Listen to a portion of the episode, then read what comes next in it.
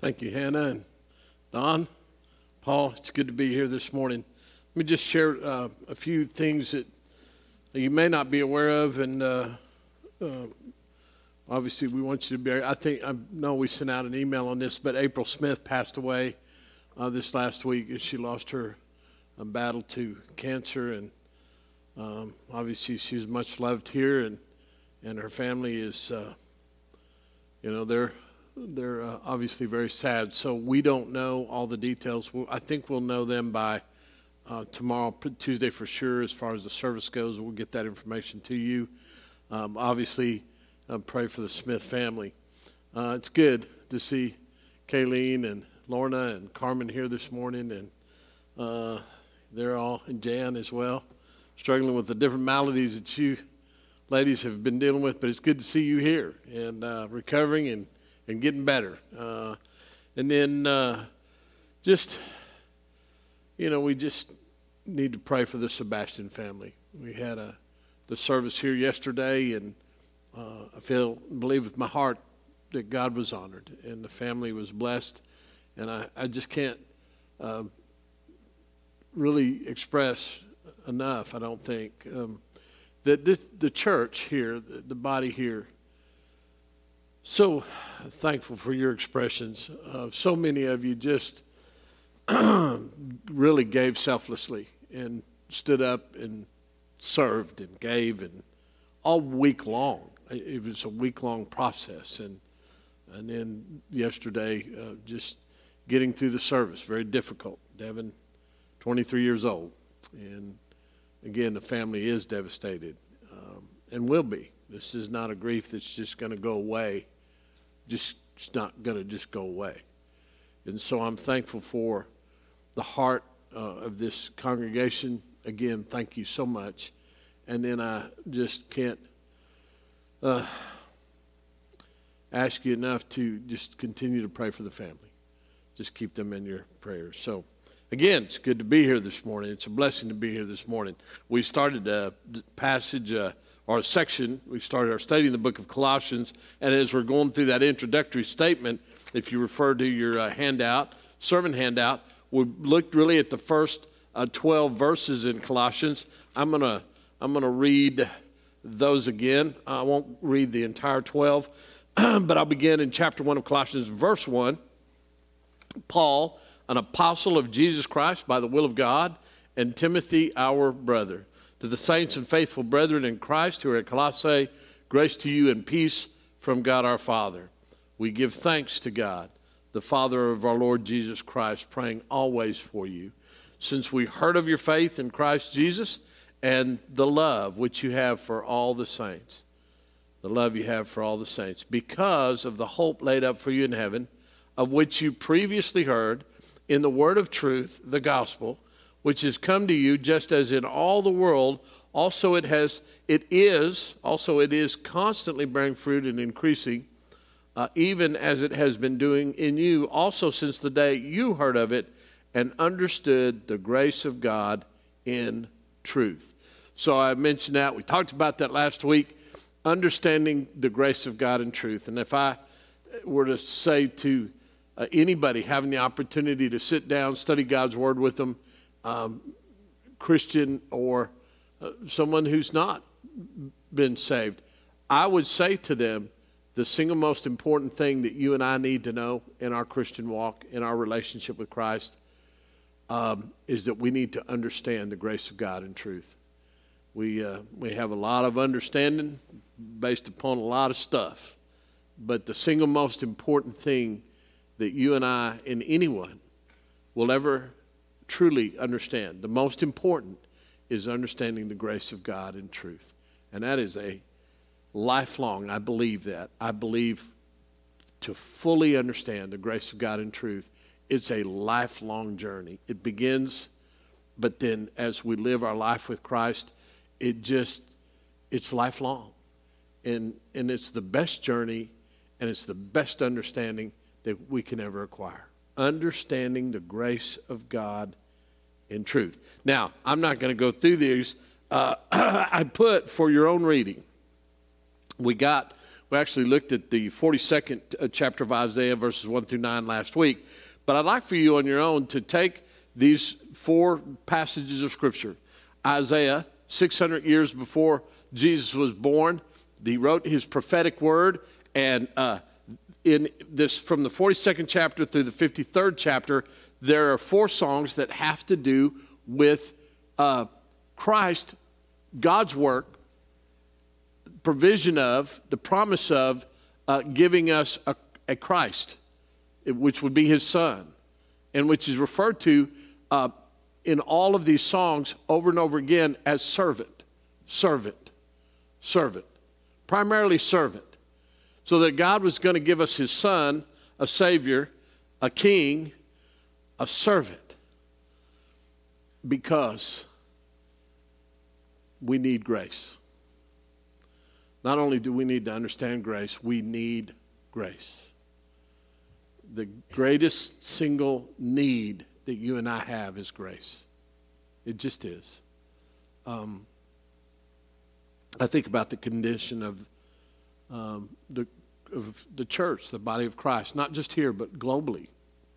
And I think about and listen to and of course study and uh, visiting with other preachers and just people that I've known for many years that are in ministry. And, you know, every struggle that I think that we encounter as, as Christians that we struggle with or we're trying to struggle through or we're frustrated with, whatever it may be, I, I think at the, at the center of that is something is always missing at the center of every struggle and conflict or set of circumstances,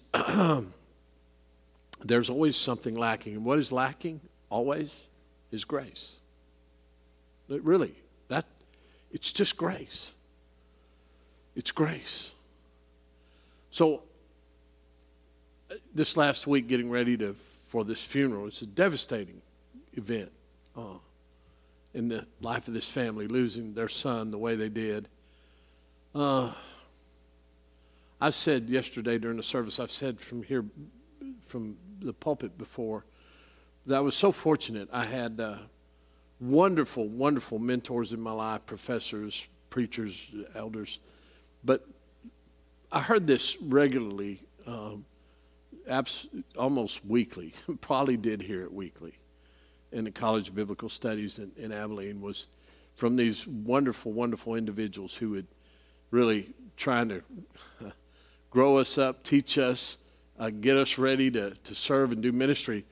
Uh, they would say, Don't be that preacher. Don't ever be that preacher that says, Well, we just can't understand that, whatever it may be. We just can't understand that. Don't be that guy. Well, there's just some things we can't know. Don't be that guy. Now, you, you may not know at that moment, but you, you ought to be able to say, well, here's what I do know. I'm going to study God's Word, and I'm going to study as long as it takes so that I can have an understanding of whatever that circumstance, whatever that question might be, whatever the event that somebody's searching for. Well, what about this? How do you explain this? Is there explaining this? He said, and these guys, several of them, don't be the guy. So, well, just some things we can't know. Don't be that guy. He says, because first of all, it's a discredit to God. And it's a discredit to God because it's a discredit to His Word. Because the truth of the matter is, if you're going to handle this Word, if you're going to be in the ministry of the Word, there is this truth, it's just, it's an overwhelming truth. And this Word answers anything and everything that is common to men. Now, the answers may be hard. We may not like them. And in fact, that can be brutally hard sometimes. But there is an answer. And there's not a place in Scripture that doesn't exist where you couldn't say, all right, this is what God is teaching me. This is it. This is what's happening here in this individual uh, or these churches or this nation or these people or this family or this, whatever it is, that the Scripture, it provides an answer. Now, so what does that have to do with understanding the grace of God and truth? Again, I go back to this starting point. for us this morning, and that is I really believe this. I believe it. If I would just had a video of my life with Tammy, and she loves the Lord, and I love the Lord. We pray, we study God's Word. I can just tell you, if there's a conflict in our life and we're not resolving it, you know what we're lacking? There's some, you know what's like? Grace. You could do it in my marriage. You could do it at this church. You could do it. There's, you, there's, there's just, uh, grace is missing. And you know, you've heard grace has said that it's unmerited favor. In other words, we get something we don't deserve. I've come to learn it's way bigger than unmerited favor. I understand the premise of that, but it's way bigger. And so when you read these four songs, there is this picture that this prophet writes, Isaiah writes, and he's talking about, he's really writing about the grace of God as it would be given to, and he's do, using the medium of song, but all of these songs, it's if you just start diagramming them, you start breaking it down.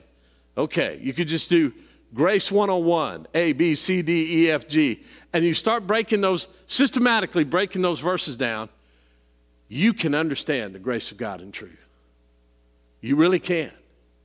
So rather than doing all of that this morning, I want to turn you to another song, and it's in Philippians. So go to Philippians chapter 2. Philippians chapter 2. This was, remember, Paul told the Ephesians, he said, Listen, church, the Ephesians, uh, Christians in Ephesus, he, at one point in that letter to them, he said, Listen, what you need to do is speak to one another in psalms and hymns and spiritual songs. So the, the, the, the psalm, the spiritual song, uh, the hymn had a purpose. Not just to praise God, but to speak to one another. Same thing with Isaiah's songs that he's prophetically writing. Any of the songs, Song of Solomon, the Psalms themselves, it, they're a lesson through song that speaks to us. So if you were going to take the Apostle Paul, remember, I promise you, to be a Pharisee 2,000 years ago, teacher of the law, he had to have the Old Testament memorized, Genesis through Malachi, memorized. Now, he did in three language. Uh, he, he was a Roman citizen. He, obviously, he knew the Greek. Uh, he knew the Hebrew and he knew the Aramaic. So he was a walking Bible. I mean, he'd had it memorized.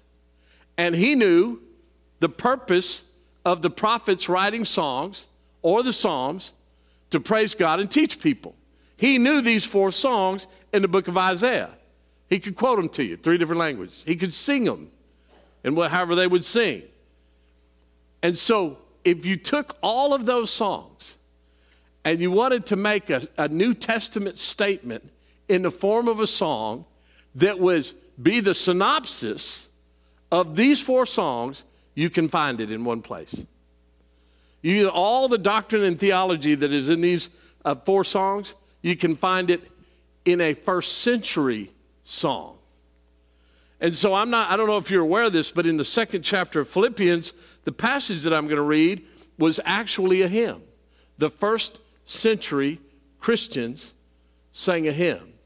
And at the root of this hymn that he writes in this letter to the Philippians, there was, it was, again, you could take all four of these songs out of Isaiah, and it says very quickly and beautifully, uh, the truth of those four songs and the goal of those songs was to help God's people understand the grace of God in truth.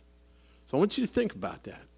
We're going to read these words. You may have just read over them in the past, um, but I want you to read them with the thought that this Apostle Paul, he's in prison, he's no man, he's suffering. And his whole life, in the same letter, he wrote, For me to live as Christ and for me to die as gain. I mean, he uh, talks about it. his circumstances, he talks about his place in life, and then he talks about the only thing that really matters to anybody, anywhere, and that is the grace of God in truth. And he inserts in this second chapter a song. I'm going to begin reading in verse 1 of chapter 2. Therefore, if there's any encouragement in Christ, if there's any consolation of love, if there is any fellowship of the Spirit, if any affliction and compassion, great words consolation of love, fellowship of the Spirit, affection and compassion. Make my joy complete by being of the same mind, maintaining the same love, united in spirit, intent uh, on one purpose. Do nothing, church, do nothing from selfishness or empty conceit, but with humility of mind, regard one another as more important than yourself. You want to understand? This is the introduction to the song he's about to write. But you want to understand the grace of God and truth. He's setting this, these verses up. But look at again, let's read that verse again, verse 3. Do nothing from selfishness or empty conceit, but with humility of mind, regard one another as more important than yourselves. That statement, in and of itself,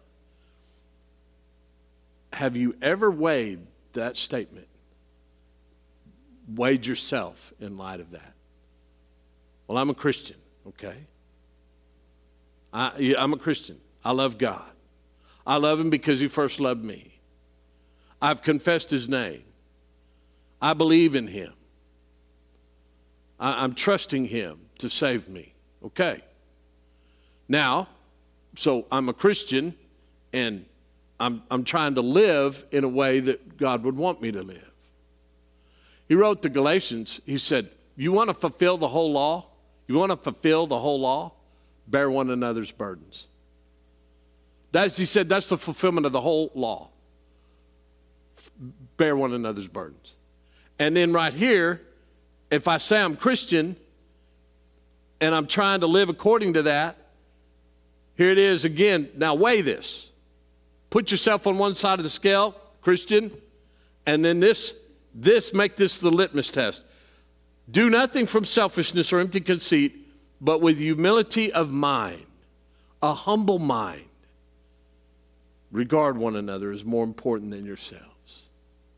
Do not merely look out for your own personal interest, but also the interest of others. And now the song. That's the introduction to the song. Now the song. Have this attitude. Have this attitude.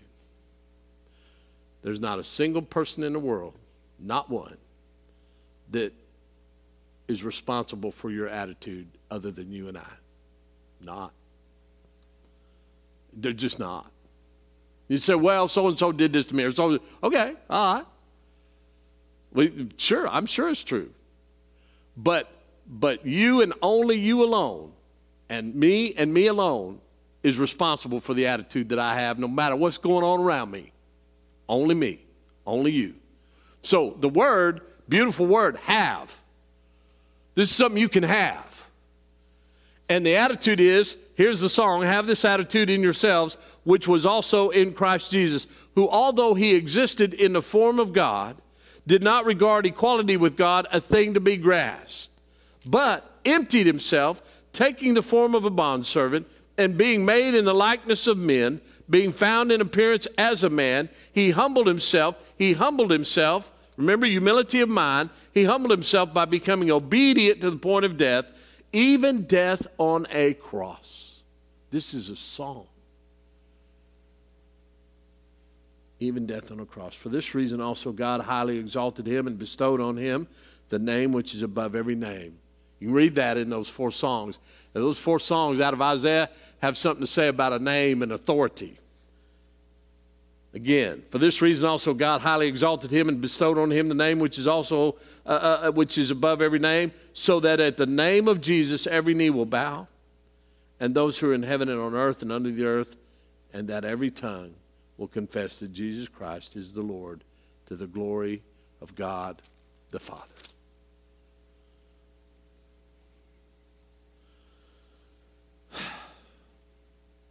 So if I'm going to understand the grace of God and truth, and I put that in light of who Jesus Christ is.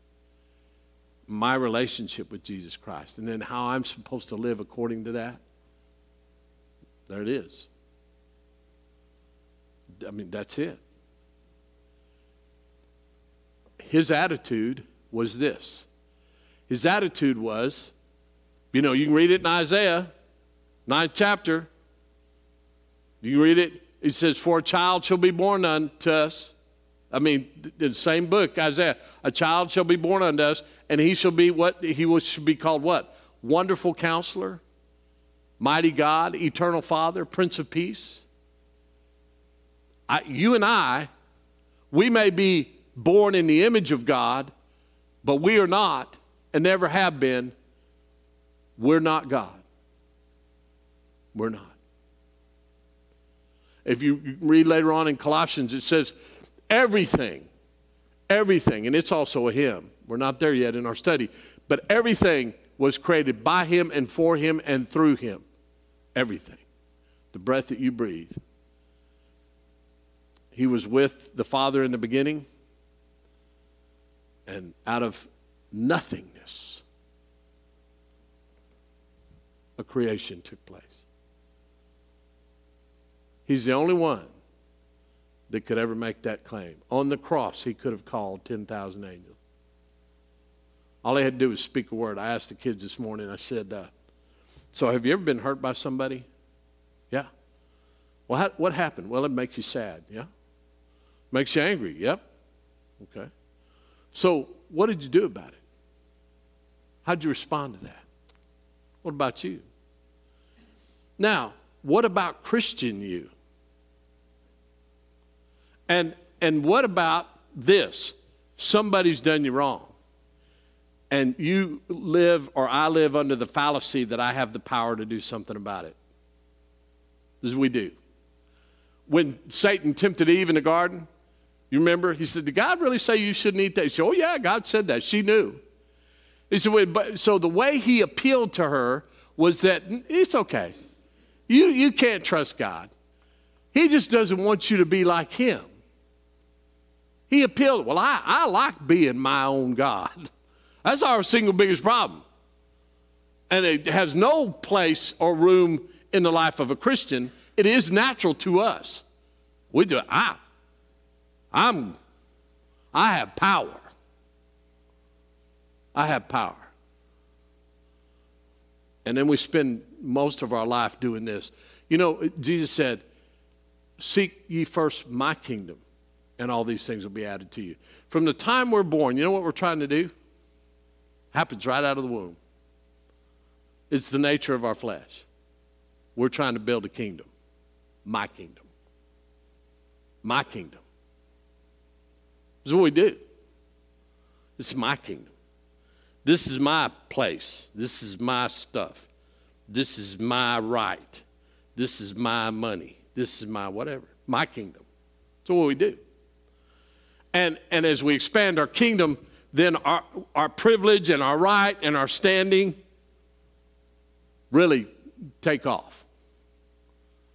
The bigger our kingdom gets, the, the more stuff that we have, and the more, whatever it is, legacy, uh, degrees, uh, ownership, whatever it is, then who I am and what I think about me expands. We just can't help it. Is it we just can't. And so it's all about my kingdom, not his kingdom. And so we become little gods in our kingdom, little g. But none of us, none of us could make the statement that we are in the, listen, who did not consider equality with, a God, with God a thing to be grasped. He, he existed in the form of God, Christ Jesus. You can't make that claim. I can't. No man could ever make that claim. You want to understand the grace of God and truth? The only one who was in the form of God, he didn't regard equality with God a thing to be grasped. He didn't. He could have, but he didn't. Now, you and I, if you're a Christian and you understand this, and this has to do with what? Doing nothing from selfish or empty conceit, but with humility of mind, regarding one another as more important than yourselves. Do not merely look out for your own personal interests, but also for the interest of others. So, church, I'm just going to ask you, where are you? Where, where are you? Where, I have to ask myself that daily. I, I do. I'm a husband, I'm a father, I'm a minister, I'm a brother, I'm a son. Um, you know, I'm a Christian. And I have attitudes about all these people in my life, and events in my life, and things in my life. How does it measure up to this? Because the thing that I need to understand the most is the grace of God in truth. And the grace of God in truth is the only one who was formed, he was formed in the form of God. He did not regard equality with God a thing to be grasped, but emptied himself, taking the form of a bondservant. That was the lowest of servants, by the way.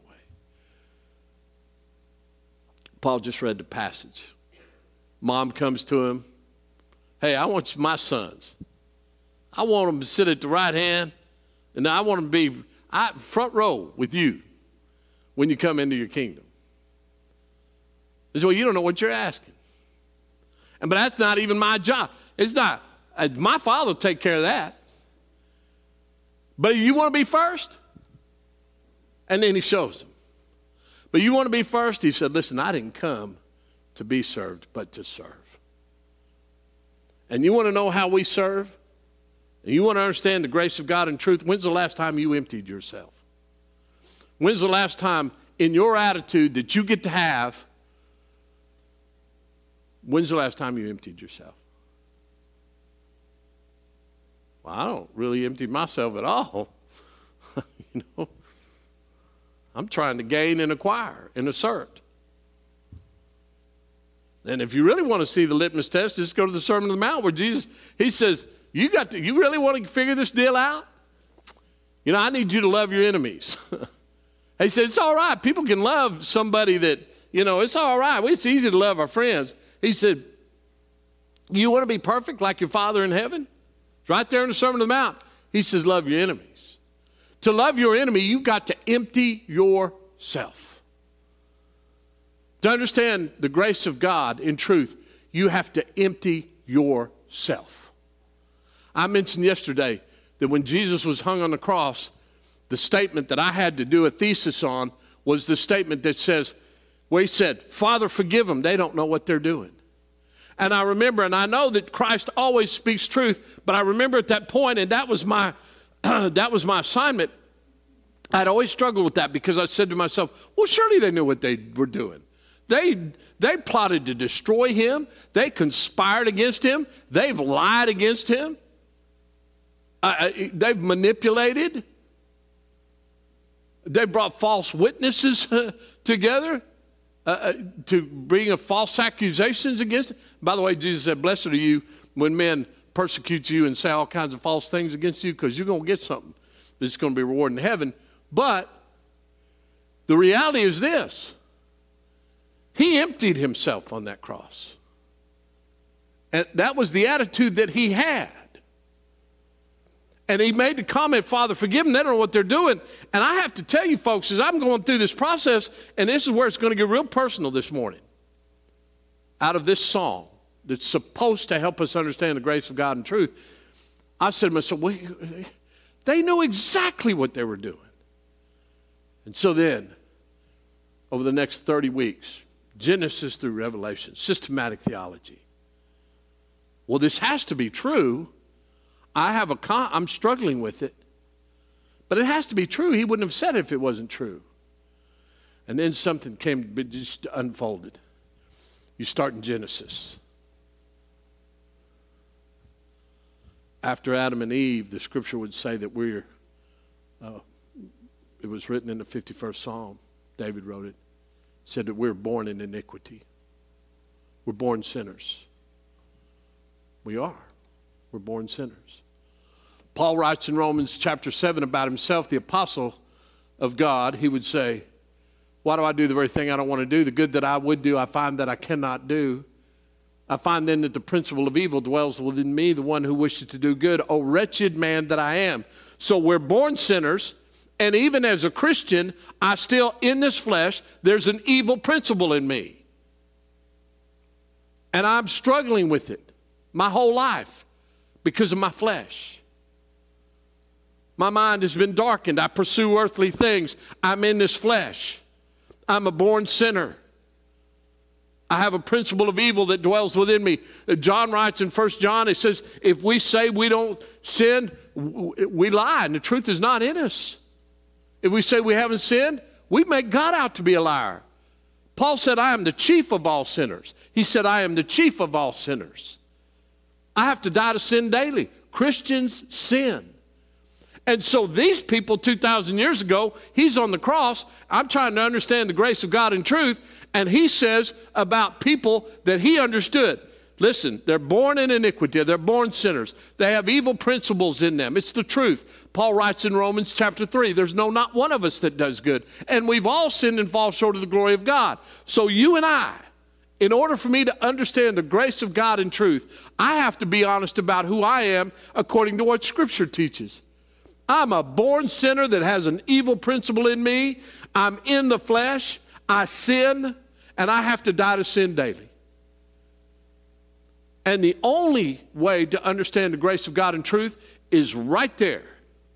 Because in the song, he said, What did he say? Again, he didn't Eh, although he existed in the form of God, did not regard equality with God a thing to be grasped, but emptied himself, taking the form of a bondservant. Have you ever emptied yourself? Have you ever taken the form of, of, of a bondservant?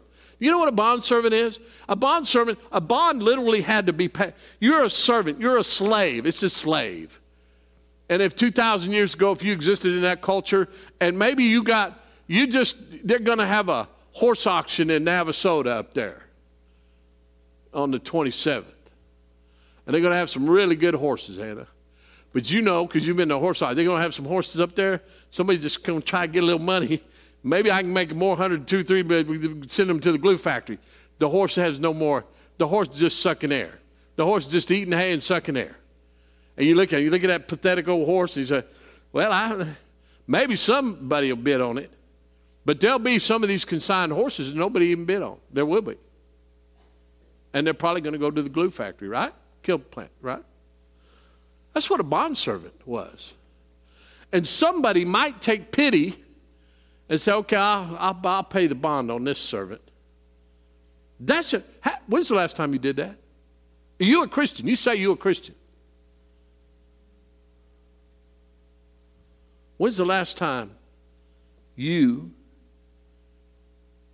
you did something from selfishness or empty conceit? When? You think about that?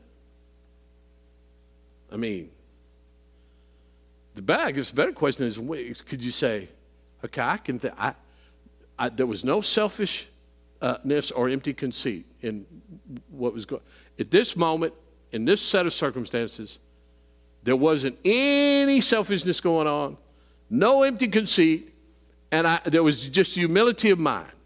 I was regarding the other person or persons as more important than myself. When's the last time you did that? Have you ever done it at all? And if you're a Christian, how often should you be doing that? You want to understand the grace of God and truth? That's what happened. That's what he did being made in the likeness of men, being found in the appearance as a man, he humbled himself by becoming obedient to the point of death, even death on a cross. That's all you need to do. That's all you need to understand. Really understand. To understand the grace of God in truth. All he had to do, literally, all he had to do, I believe with all of my heart, all he had to do was just glance toward the heavens. Just glance. and, and the whole deal would have been over. Speak a word. In fact, I think all he had to do was think about it. I think all he had to do was think about it. I think all he had to do was have a thought Father, stop this, destroy these people. But he had a humble mind. A humble mind. That's what you and I need to understand about the grace of God and truth.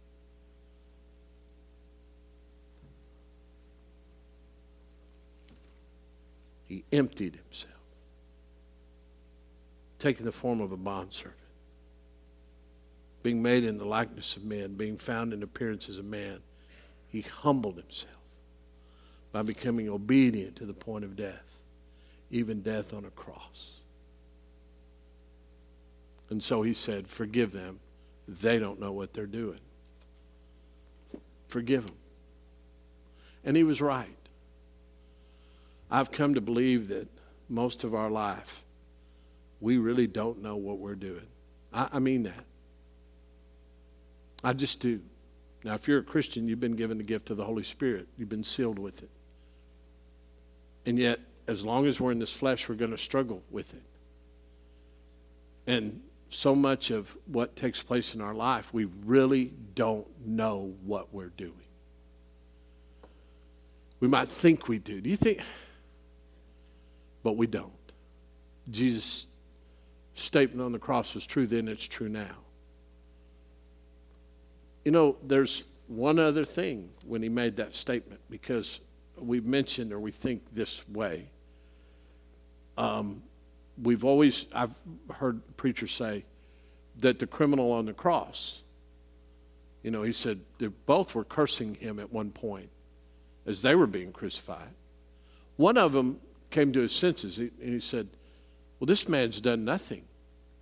We're deserving what we get. He said, Remember me when you come into your paradise. And Jesus said, I, I will today.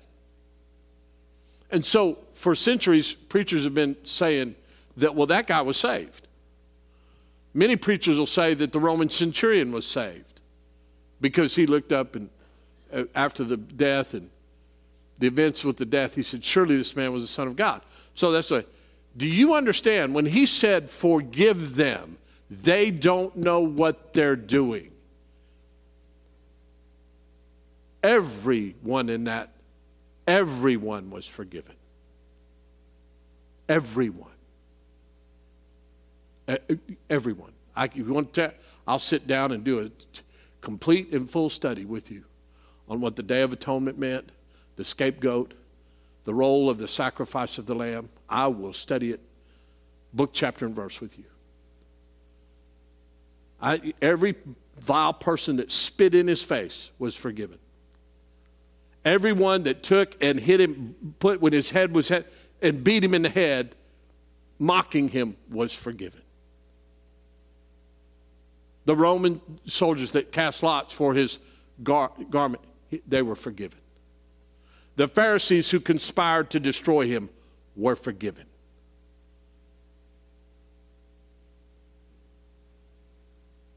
That's, forgive them. They don't know what they're doing.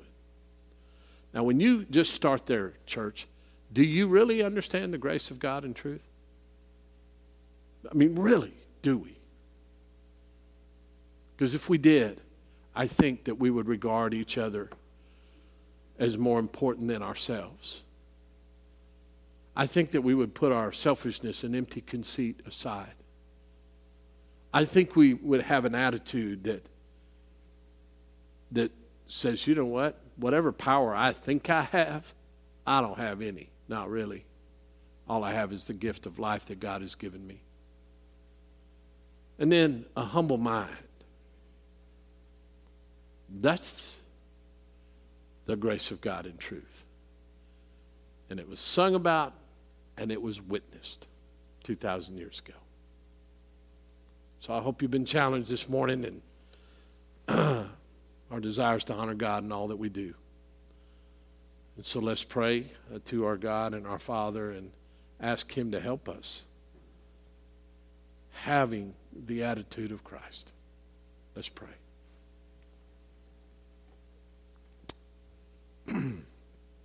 Father in heaven, um, my prayer this morning uh, for myself and before the congregation is that uh, we we do begin to that we begin to understand in every good way, in every great way, that we begin to that it increases, Father, our understanding of your grace in truth.